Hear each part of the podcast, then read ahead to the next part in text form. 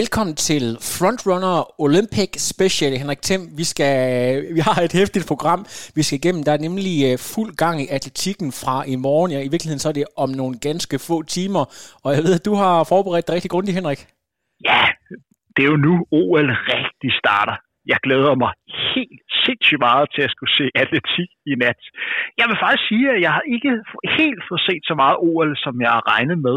Men det, som jeg har set indtil videre, har faktisk overrasket mig. Jeg havde troet, at jeg var mere påvirket af, at der ikke ville være så mange tilskuere, eller stort ikke nogen tilskuere på, øh, på lægterne. Men det har faktisk ikke lagt så meget mærke til, og det er jo dejligt, når man har de her sommerforelskelser af nye idrætsgrene, som ikke rigtig kendt til.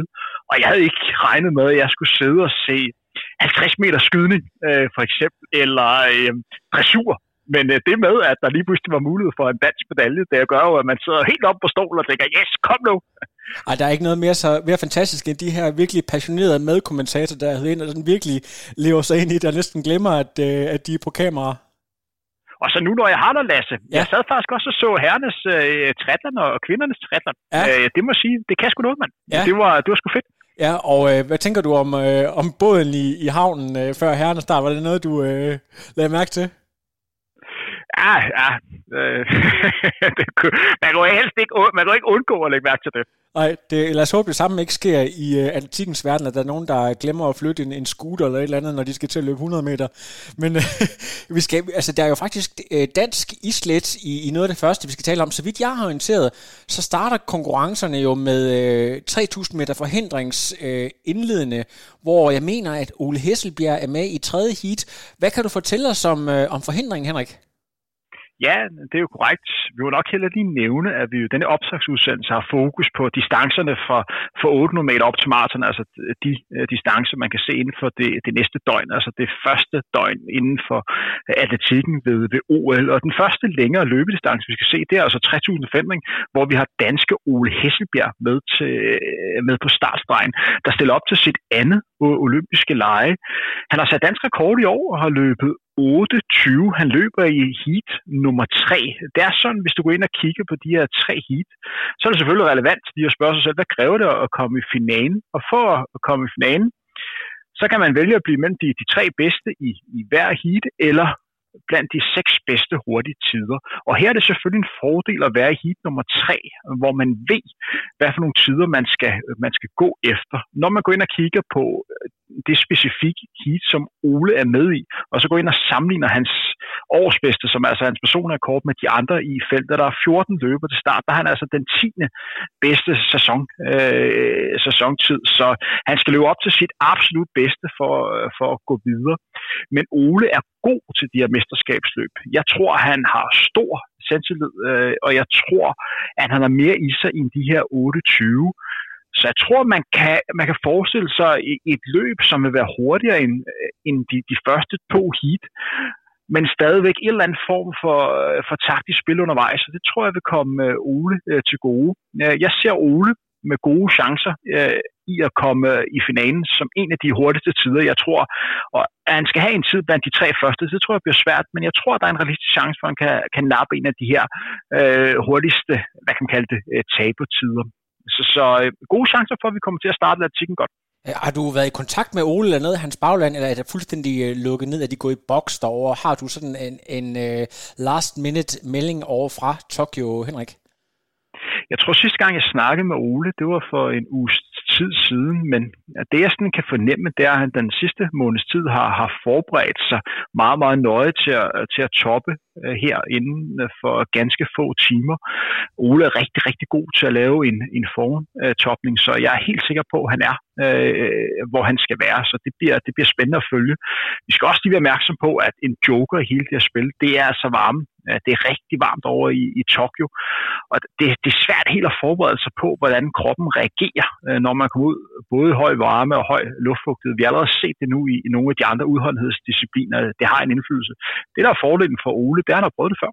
Altså, da han deltog øh, ved Rio, øh, der var det rigtig, rigtig varmt, hans første OL, og så var det også øh, varmt, da han stillede op til Europamesterskabet i Berlin i 2018.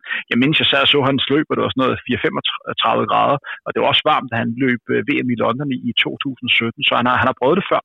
Men selvom man plejer at være god i varmen, så er det ikke ens betydende med, at han er, han er god i dag. Hvis man går ind og kigger på, hvad er det for en, en distance, 3000 forhindring, så er det jo en distance, som på mange måder er domineret af, af Kenya. Kenya har vundet hver eneste guld øh, på øh, mændenes 3000 forhindring siden 1984. Og det er faktisk sådan, at på samtlige løb siden 84, der er de faktisk fået øh, mere end to eller flere medaljer. Der har kun været to olympiske lege, hvor de ikke har, har nappet to eller tre medaljer. Det var ved lejen i 2000 i Sydney, og så i Rio i 2016. Så det er en, en kenyansk, øh, hvad kan man sige, virkelig øh, disciplin, hvor de virkelig er dominerende. Den forsvarende mester er Conteles Kiprotu, som ikke stiller til start. Og hvis man begynder at kigge på, hvem man skal holde øje med i de forskellige heat, så i heat nummer et, der er en Girma øh, fra Etiopien, som har 807 som personlig kort.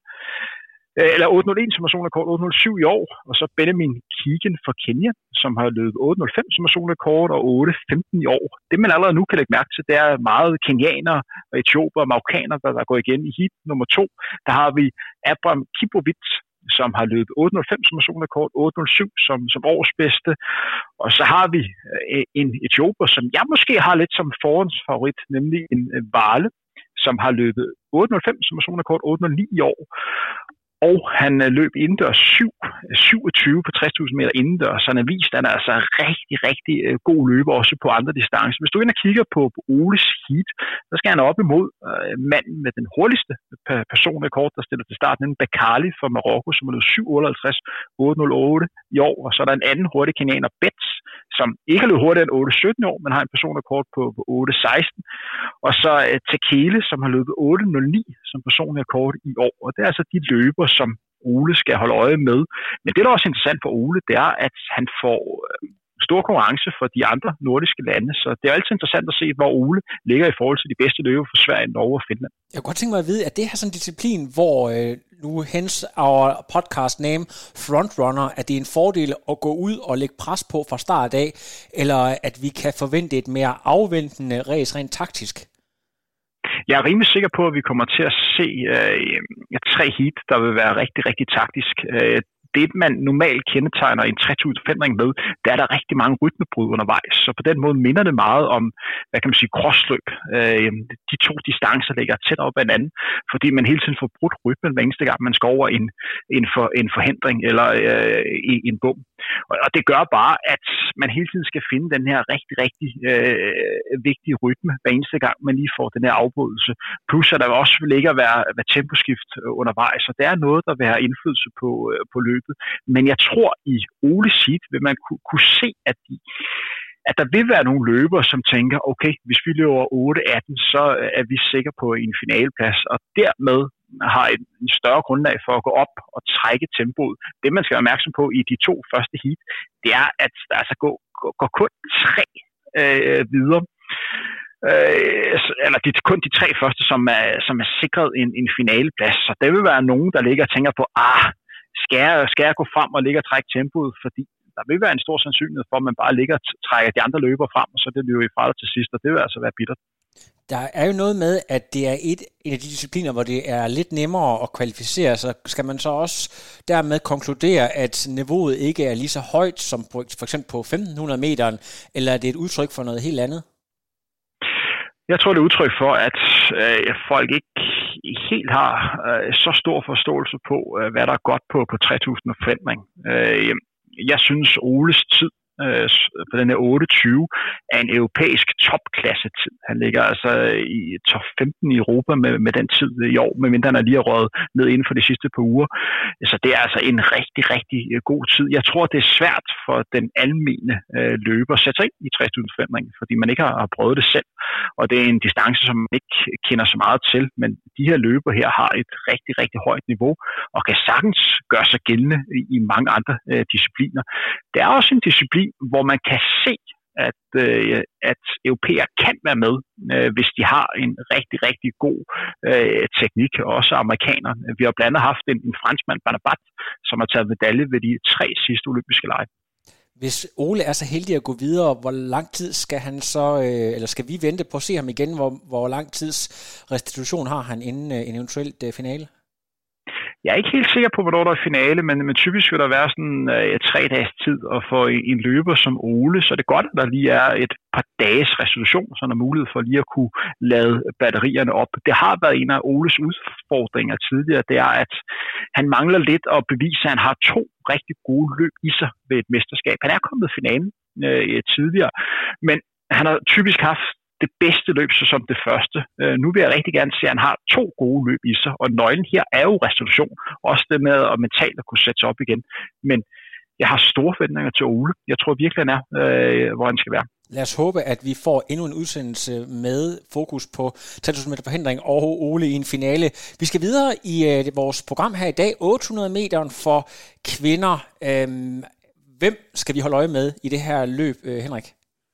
Lasse, inden vi går videre, må jeg så ikke lige komme med en anbefaling? Selvfølgelig. Fordi det er jo sådan, at jeg har siddet og søgt lidt på de øh, tidligere olympiske finaler og indledet en hit på, på 60 forfændring. Og det er sådan, at hvis der er nogen af jer derude, der tænker, vi kunne altså godt tænke os at se noget, der er lidt ekstraordinært, så skal man prøve at søge på Kimboy Dance OL London 2012.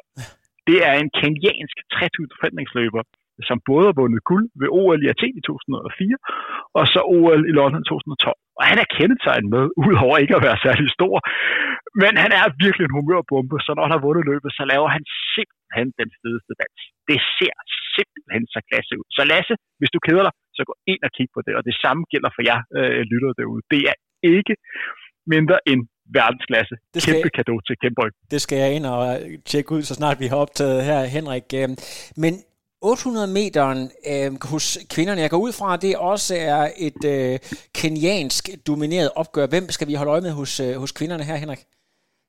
Det er det, det, er det faktisk ikke. Øh, Kenya plejer at være rigtig, rigtig godt med på, på mange øh, men langdistancediscipliner, men lige præcis på kvindernes 800 meter er de ikke så dominerende, som, som de har været. Vi skal lige gøre opmærksom på, at det her det er et, et indledende heat, øh, hvor det gælder om at kvalificere sig til semifinalen, og så efter semifinalen venter øh, finalen. Der er 47 løbere, der stiller til start, og der er altså 24 løbere, som skal videre til semifinalen. For at komme videre til semifinalen, så skal man være blandt de tre hurtigste i, i hver heat eller være blandt de øh, seks hurtigste øh, tider. Og der er øh, i alt øh, seks indledende hit, øh, vi skal se. Hvis man begynder at kigge på, på startlisten, så er der 24 løber, som sætter til start, som i år har løbet under to minutter på distancen, som er lidt den magiske grænse på, på kvindernes 800 meter. Og det er altså 24 løber, som vi skal have videre. Så det kan faktisk godt være, at det er de her 24 løber, vi også får videre.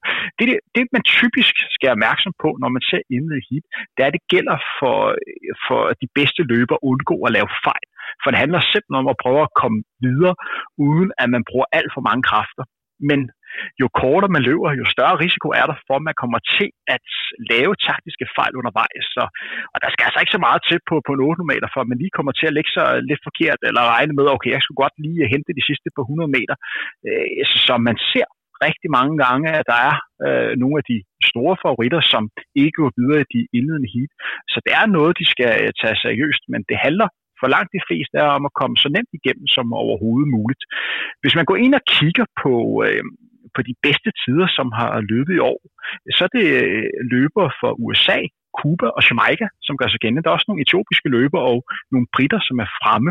Og det er faktisk lidt ekstraordinært, fordi normalt så har man det der billede af, at det er primært øh, kenianere, som løber stærkt, ligesom man så på 3000 fændring og andre løbedistancer, man, man kommer til. Men det er faktisk ikke helt tilfældet i år.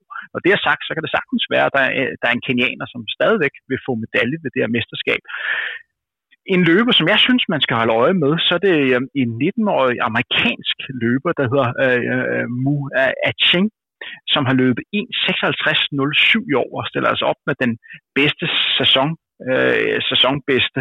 Og så er der den hurtigste løber i feltet, en anden amerikaner, AJ Wilson, som har 1.55.61 øh, som personrekord. Det er altså den hurtigste personrekord i feltet. Og ligesom på øh, mændenes 3000 meter, så er jeg også kommet med en anbefaling, at man skal gå ind og se her. Og det er faktisk for det seneste olympiske lege for kvinder i Rio i, i 2016. Det er sådan, at der er en løber, der hedder Kaster Semenya, øh, som er en løber, som har fået rigtig, rigtig meget omtale og dem af jer, som hører det program, er sikkert godt klar over, hvorfor Kasta øh, Semenya er en løber, som man snakker en del om. Men hun blev altså olympisk mester ved det seneste OL, hvor hun kom med en imponerende afslutning inden på de sidste 50 meter, og ja, øh, hun var virkelig, virkelig stærk til sidst og satte øh, ny personrekord ved den lejlighed i 1.55 øh, 29 den afslutning synes jeg, I skal gå ind og, og, og kigge på. Men som sagt, kvindernes 8 meter, det bliver spændende at se, hvem af favoritterne, der ikke kommer videre til næste runde. Ja, og vi har jo i hvert fald rig mulighed for at nørde meget med 8 meter løb, i og med, at øh, der både kommer en semifinale og en finale. Øhm, Kvindernes indledende 5.000 meter er også på programmet, og så er vi jo virkelig op og tale om øh, sådan kernen i, i vores program, altså der, hvor vi snakker 5 og, og 10.000 og så videre. Altså, øh, hvem er det, vi særligt skal holde øje med på, øh, på den her distance, Henrik? Jeg har noteret nogle øh, forskellige løber, som jeg synes, man skal holde øje med. Og der er sær en øh, løber, som jeg synes, man skal lægge ekstra godt mærke til. Øh, det er hollandske Sifan Hassan, som stiller op til øh, det her olympiske lege med lidt af en øh, mission. Denne stærke hollandske løber har sat sig det for øje, at hun godt kunne tænke sig både at vinde 1500 meter, 5000 meter og 10.000 meter. Det er aldrig sket før. Der er rigtig mange indledende heat og finaler, der skal løbes, før hun kommer igennem.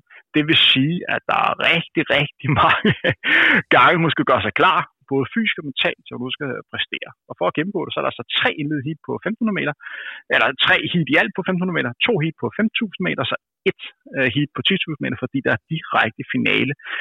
Ved det seneste verdensmesterskab tilbage i 2019, der gjorde hun det, som ingen anden, øh, andre har gjort før, nemlig hun blev verdensmester på 1500 meter og på 10.000 meter øh, ved samme mesterskab.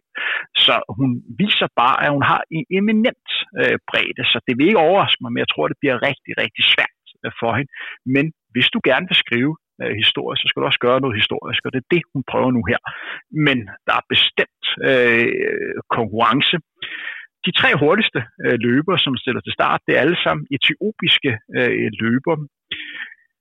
Vi skal nok komme ind på, øh, på, hvem de er senere, når vi skal snakke om finalen, men vi kan lige nævne, at den etiopiske kvindeløber, som faktisk har verdensrekorden, som hun satte sidste år, nemlig hende her, Gidai, som løb 14.06, det opstillede løb i Valencia i, i midten af oktober sidste år, hun ikke øh, stiller til, øh, til start.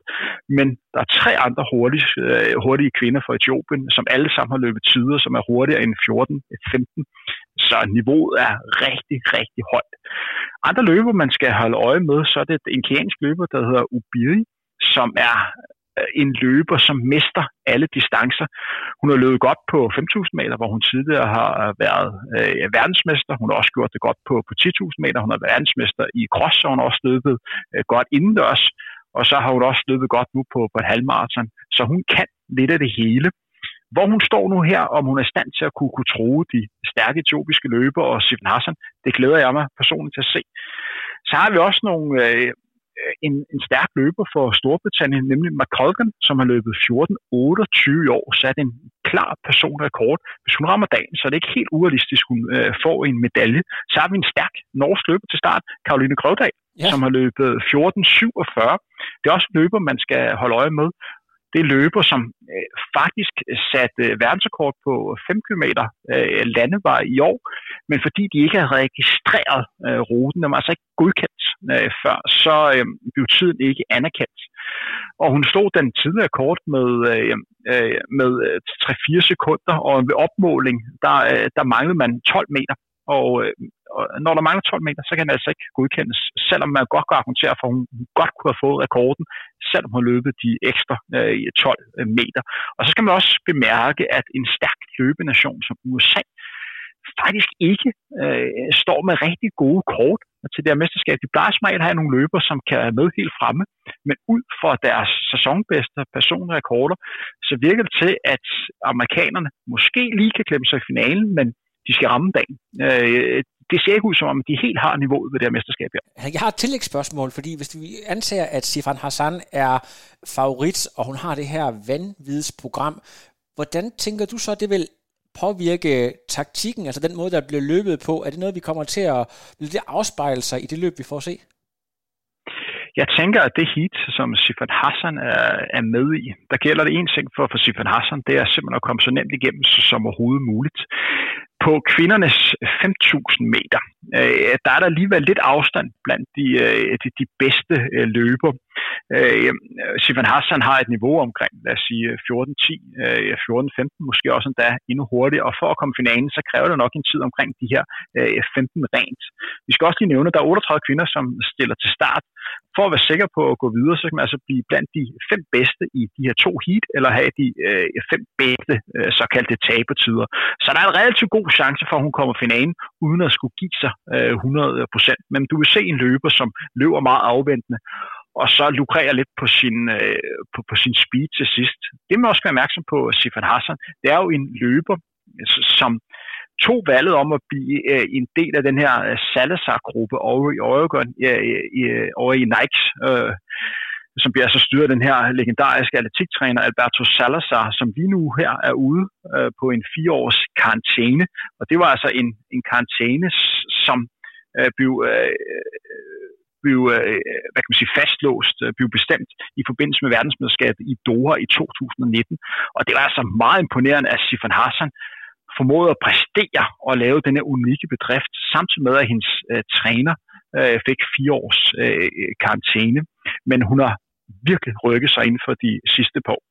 Ja, øh, et, et navn, jeg, selv jeg, som øh, kommer uden fra selve atletikken, øh, er begyndt at i hvert fald øh, bemærke som en, en regulær verdensstjerne. Hvis man øh, gerne vil lave lidt opvarmning til øh, kvindernes 5.000 meter, har du så et øh, YouTube moment, du vil gerne dele med os her, Henrik? Det, det har jeg nemlig. Kan, du er udmærket godt klar over, hvem Dennis Ritter er, er du ikke? Det er jeg i hvert fald. Ja, det var sådan, at han speakede kvindernes finale på, øh, på 5.000 meter ved OL i 2016 i Rio. Og det var sådan, at der var en etiopisk løber, der hed e- Ejana, som satte en helt vanvittig verdensrekord på, på kvindernes 10.000 meter. Hun skulle løbe finale på, på kvindernes 5.000 meter. Alt tyde på, at hun ville tage endnu en sikker guldmedalje med hjem til Etiopien. Og Dennis Ritter var simpelthen så sikker på det, at han 3-4 omgange før målet simpelthen udtaler, at øh, hvis Ayana ikke vinder, OL-guld, så vil jeg cykle til starten af Tour de France i 2017, ja. som skulle være i Düsseldorf i Tyskland. Det, der så sker 200 meter senere, det er, at Jarner går kold. Så Dennis Ritter kan bare sidde der og forholde sig til, at den løber, som han var fuldstændig sikker på, ville tage en, en stensikker guldmedalje, ikke blev nummer et, heller ikke blev nummer to, men blev nummer tre. Så Dennis Ritter måtte i gang med at cykle, for han skulle altså cykle til, øhm, til Düsseldorf året efter. Og så vidt jeg husker, så cyklede han derned. Så, så, så det var en, øh, en sjov historie for OL i 2016. Jeg er rimelig sikker på, at man går ind og finder det på, på YouTube. Jeg må også lige nævne, at det er jo forholdsvis nyt, at kvinderne øh, løber 5.000 meter ved OL.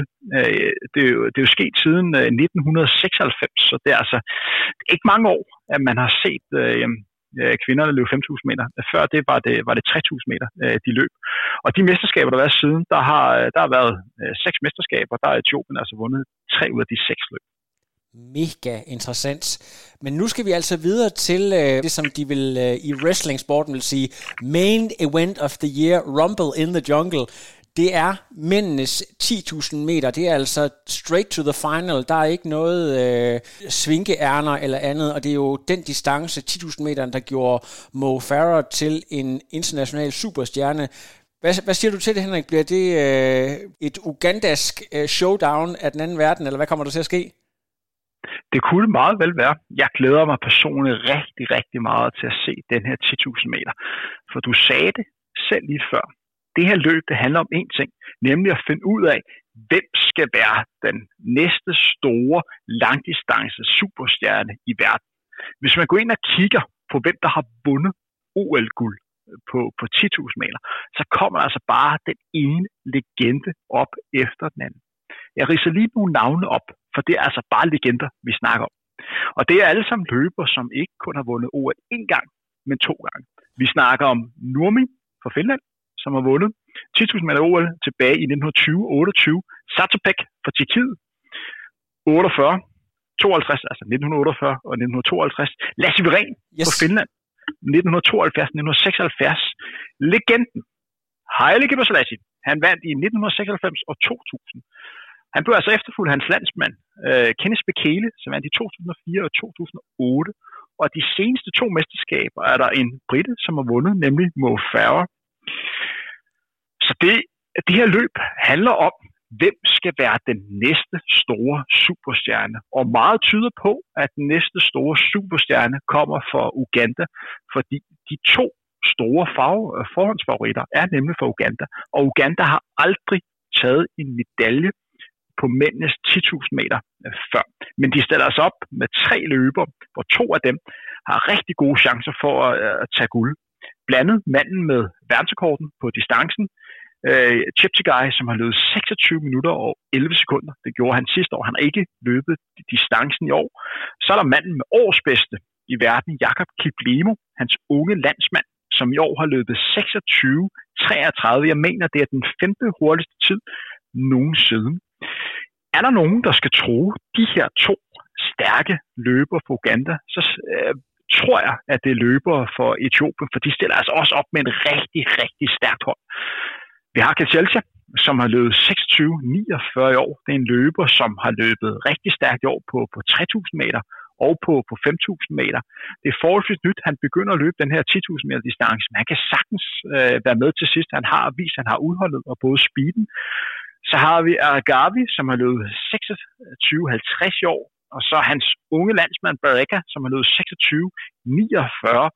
Han har tidligere løbet en af de hurtigste tider nogensinde på 5.000 meter distance, og nu skal der altså løbe, løbe 10.000 meter. Der er lagt op til lidt af et øh, festfyrværkeri. Det her kan meget vel være en olympisk rekord på, øh, på distancen. Du har en olympisk rekord, som hedder 27.01, som Bekele satte tilbage i 2008. Den kan meget vel øh, blive slået øh, nu her. Jeg tror, det kommer til at gå rigtig hurtigt.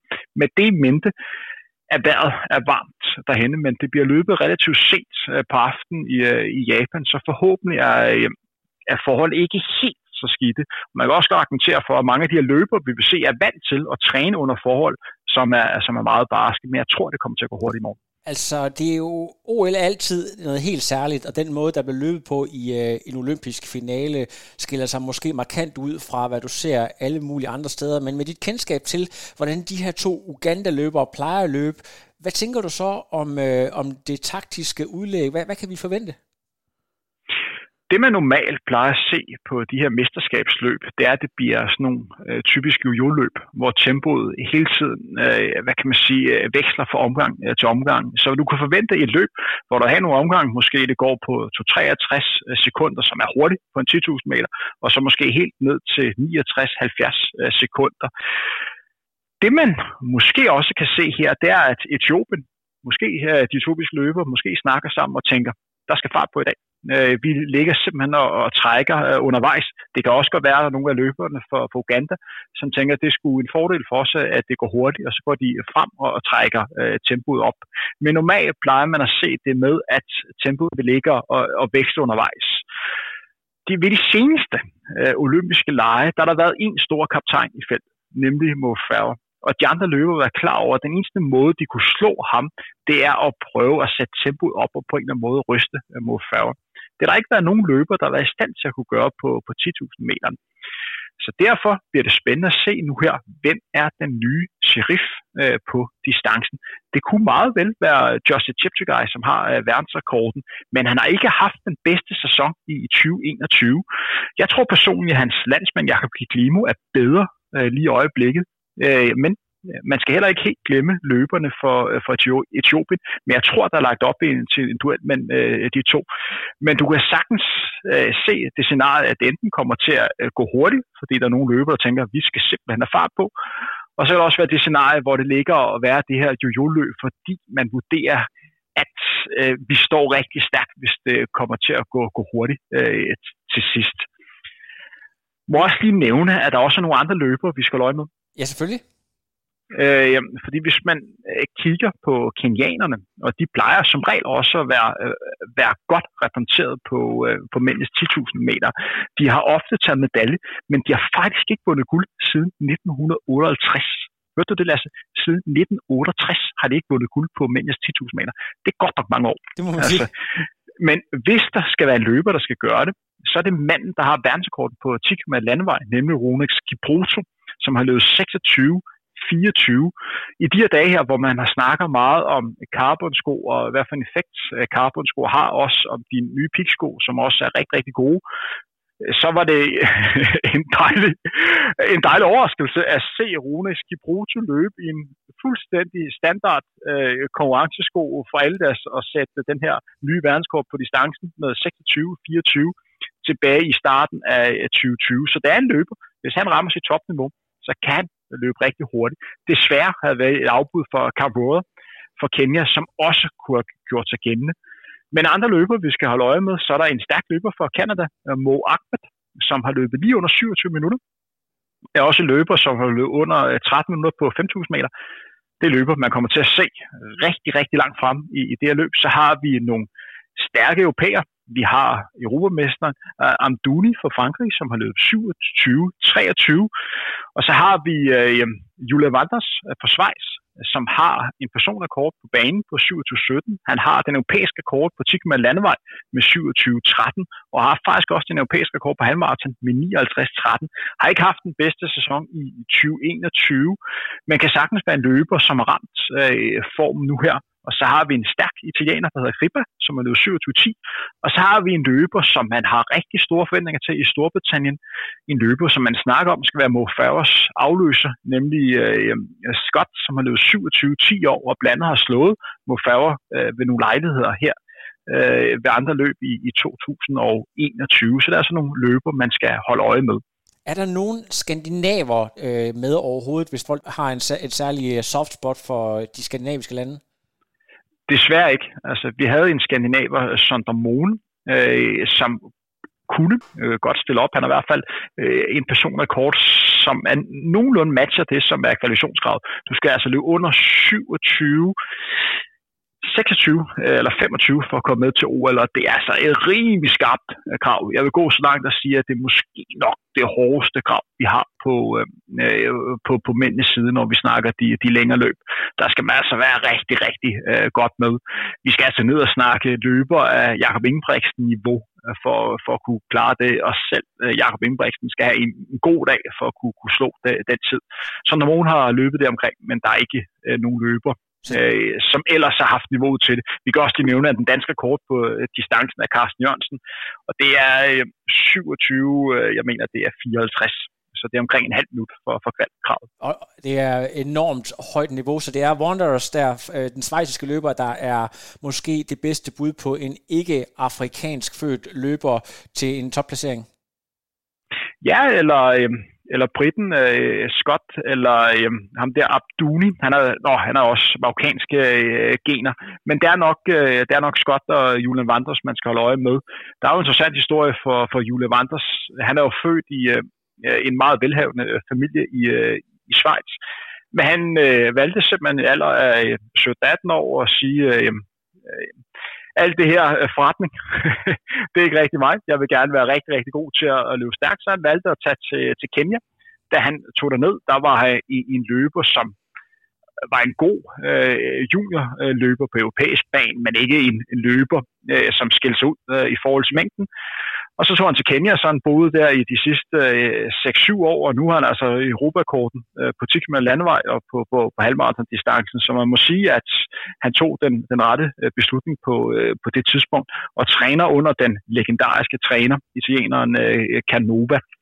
Han har sikkert læst op på Emil Satopek, der jo er kendt for at sige, you can't run fast with money in your pockets. Så det, der er i hvert fald noget sandhed der. Det er, øh, kan meget vel være det, som, det, som man tænkte. Øh, må jeg ikke også lige nævne øh, tre løb, som man skal gå ind og øh, se? Hvis det skal man, du gøre. Det skal du. Og må jeg, må jeg gætte på her, at øh, en af dine favoritter, det er jo øh, Haile Gebrselassie. Er han en af dem, du vil nævne? Yes. Øh, det er faktisk øh, det første løb, som jeg har noteret. Jeg har noteret helt tre, for det er jo en finale. Og det, det første, det er Haile Gebrselassie mod Paul Taggart, Sydney, OL 2000. Det var en, øh, en septemberdag, hvor de lå og dystede mod hinanden. Og tro mig, der blev løbet rigtig, rigtig stærkt indtil de absolute sidste meter, hvor de her to løbelegender, der havde den her kæmpe rivalisering.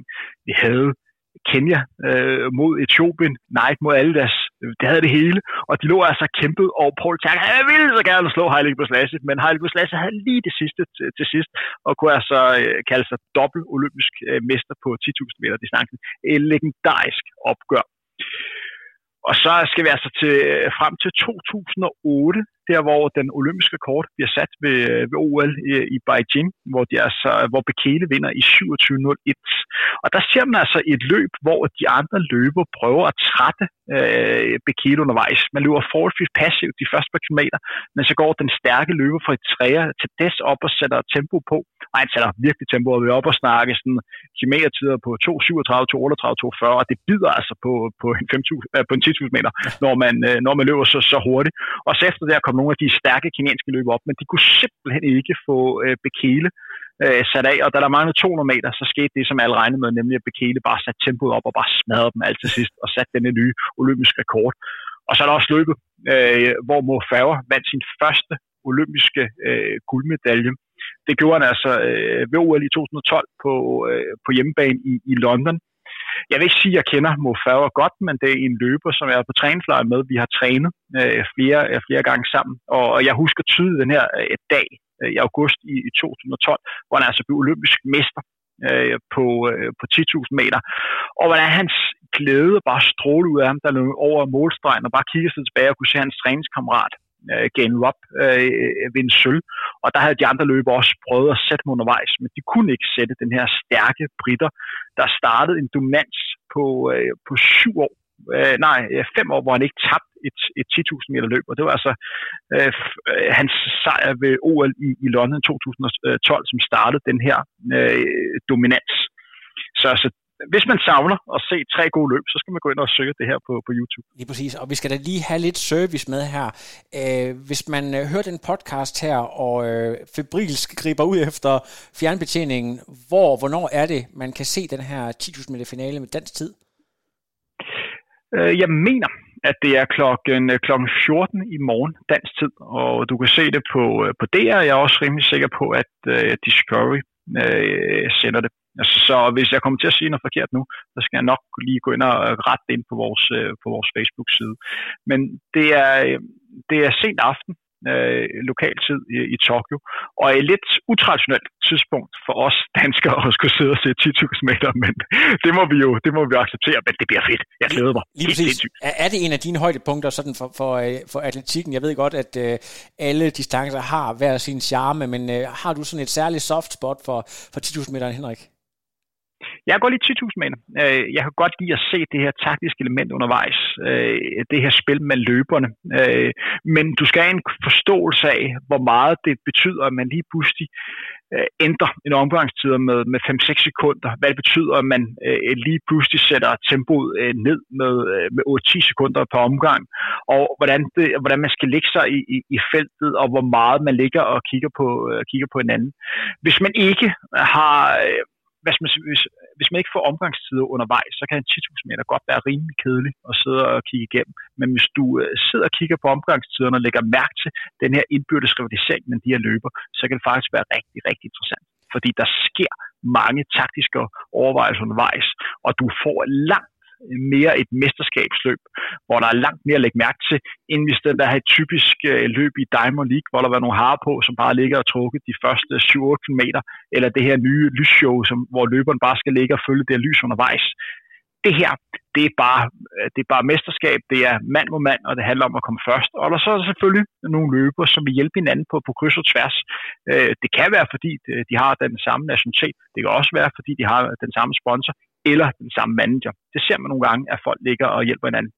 Hvis vi kigger tilbage i historien på de foregående olympiader med 10.000 meter osv., er det før set, at folk, der er blevet nummer to eller tre, alligevel er gået hen og blevet legender, selvom at du fortæller det her med, at typisk det vi ser, så er det, at der er en vinder, og så vinder vedkommende igen øh, fire år senere. Øh, hvordan er det sådan med, med, med de her tabte finaler? Risikerer man at glide helt ud i glemsen, eller kan man godt blive, blive en legende stadigvæk, selvom at man ikke øh, ligefrem vinder guldet? Du kan sagtens blive en legende, selvom du ikke vinder guldet. Det er påfaldende, at på mændenes 10.000 meter, at de største løber i historien, øh, alle har vundet en, øh, en dobbelt. Men hvis vi, går til, øh, hvis vi kigger tilbage før øh, Færger, Bekele og Gibbs Lasse, så var der to marokkaner, øh, som vandt hver deres titel. Blandt en løber, som hed Kalin Skar, som var en, var en glimrende løber, men at kalde ham øh, løbelegende, øh, det er måske lige højt nok sat, men du kan sagtens øh, være legende, selvom du bliver nummer to og tre.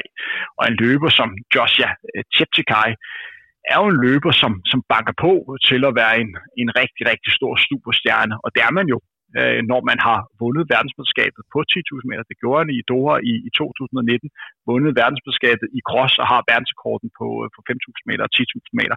Så banker man altså på der, hvor det begynder at blive, blive rigtig, rigtig sjovt. Fantastisk. Men, Tusind. Men, ja, ja, ja, bare, hvad jeg tager lige herud. Bare kom ind, Henrik. Men øh, det der, det der er vigtigt at sige, der, der sker rigtig meget med, med tiderne i øjeblikket, men det, det handler om, det er at vinde medaljer, det handler om at, at, at vinde guld, og hvis du gerne vil være historisk, så er det altså en rigtig god idé at, at vinde en, øh, en OL-titel, og det er de løber udmærket godt klar over. Henrik, det har været en fantastisk gennemgang. Man kan høre din øh, entusiasme, den sidder helt ude på tøjet, forberedt til fingerspidserne. Vi får den her podcast smidt i æderen hurtigst muligt, så den er aktuel, og I er bedst muligt klædt på, og så kan vi også love, at vi er klar til øh, de næste spændende løb, der kommer. Så forvent, at der kommer en øh, rimelig hæftig øh, udgivelsesrate inden for den kommende, eller de kommende dage, så øh, alle lytter derude, Læn jer tilbage, nyd en masse øh, atletik i absolut verdensklasse, så stay tuned.